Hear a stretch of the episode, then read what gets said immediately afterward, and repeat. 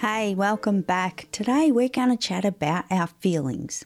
I'm not going to get all woo woo on you, but I do want to discuss how we feel about money.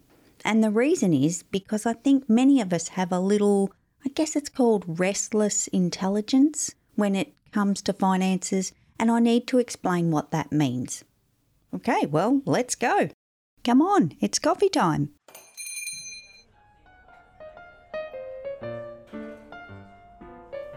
Did you like maths when you were a kid? Did you line up for that class super eager beaver for it to start? I didn't. I was always waiting for things like PE, which was sports, anything outdoors. That was my thing in early high school. I liked art, except for the teacher, and I also remember really liking cooking class and sewing class. Something doing, you know, not sitting there with a paper and pen. My point is, when it comes to business finances, I also think we have so much crap going on inside our head that this restless intelligence is going off. Because after all, we are highly intelligent creatures, and our brain tells us we should be able to get it. But do you remember in primary school or back in your high school days when you were faced with maths, not knowing the answers? I do. I hated maths at school. Like so much that if someone had told me that in my future I would be surrounded by numbers and love them as much as I do, well, I'm not going to use the choice words, but you can imagine what I would have said to them. When we're growing up, we have so many external influences. You might have grown up poor or in a family that struggled to make ends meet, living week to week. This was my upbringing, but I watched my parents work their asses off to keep the roof over our head and food on the table. In my late teens, I realised this and I started to see my relationship with money. Then I put my damn blinkers on and I did all the dumb shit anyway. But you know what? I don't regret it. I had to learn, albeit the hard way, but I had to go through it. I had to experience it for myself. So I've decided in this episode I'm going to call myself a recovering financial disaster. Do you like that term? Recovering financial disaster. Well, if the glove fits, I'm going to wear it. I think it's more important for us to recognise first how do we feel about money? Is it our friend? Is it our foe?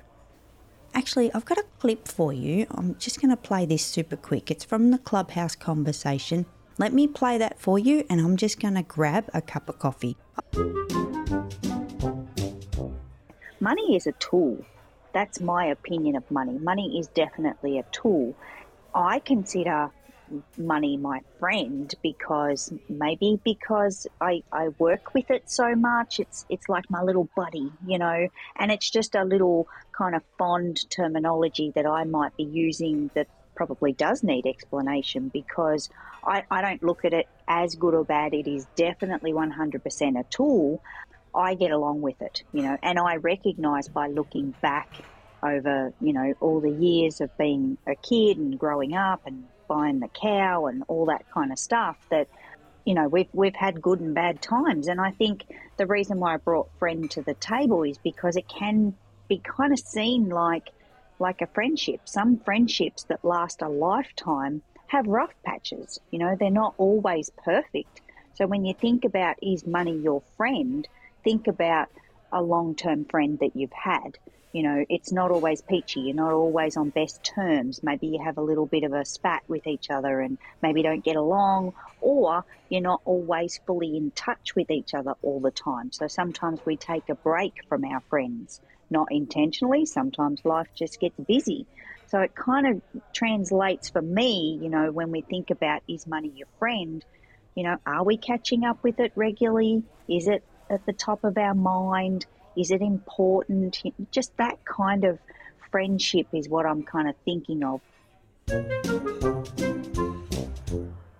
Okay, I'm back. Let's play a little game together. When you think of money, do you love it or hate it? Your first answer is the right one. And by the way, there's no right or wrong answer. Second question When you think of business finances, is that your friend? Again, your tummy just told you straight up. And this is all okay. You don't have to love either. Accepting your response to both questions is 100% needed. If you don't want to feel the way you do, you have the power to change it. Hang out with me for a little bit and we can touch base a little later and see how you're going. But identification is key. Now let's dive in a little deeper. Put your hand up if business finances make you feel queasy or even physically sick. Do you know why? Did you despise maths class? Did you have a relative that gave you a bad example? Did you lose your pocket money in a game of marbles when you were eight years old? It only takes one tiny thing to turn us off something for life.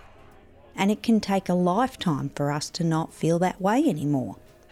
So here's another clip from Clubhouse to explain a little bit further.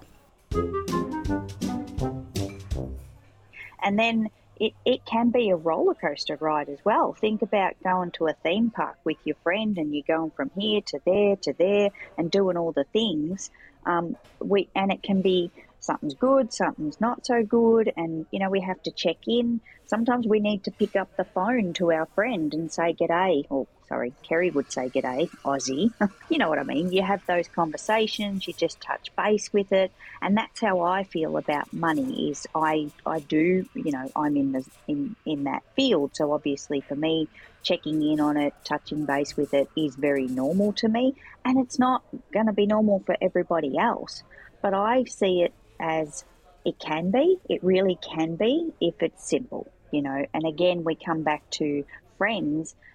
Have you ever had a, a friend that has just been a little bit, you know, maybe too much, you know, and a little bit overwhelming? I've definitely had those friends. So maybe you're on the fence. Perhaps you have a good year and then you have a bad one. You might have a couple of years in a row that can go either way this is all okay. There's no rule book to life, there's no rule book to money. Many of the air quote great influencers will tell you you can make a million dollars in a weekend. Just follow my simple plan. What a crock of BS that is.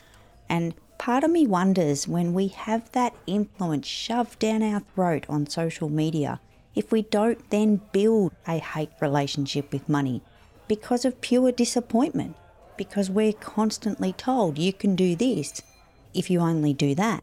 And then you do this and you do that, and then it doesn't happen. Anyway, let me pack away my milk crate and play you one last clip from Clubhouse before we turn into our wrap up session of today's episode. I've actually had people give me feedback lately, Kim. I'm not sure if I've shared with you that they, you know, physically feel sick like they actually feel ill about their finances. And other people have said publicly in this room, it's just not their jam. It's just not their favourite thing.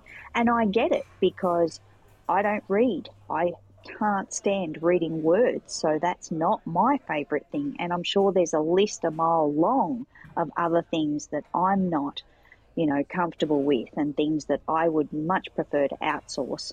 And some things I do outsource for that very reason. So I just obviously from these conversations just want everyone to, to realise it's okay.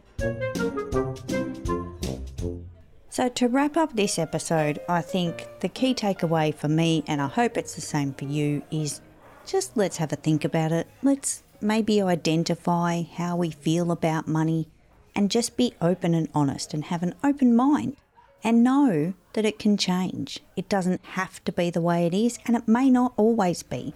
We can't control the universe, and we certainly can't control sometimes how we feel. So I don't want you to beat yourself up about it, but just have that knowledge in your mind to know where you sit with the finances. And if it's not your jam, that's okay. There are plenty of people in this world that can help you. I'm certainly one of them, and I hope that this episode has certainly brought some value to you to think about your relationship with money. That's all for today. Thank you so much for joining me. It's been an amazing conversation once again. and I look forward to seeing you again next week. And until next time, happy biz beans to you.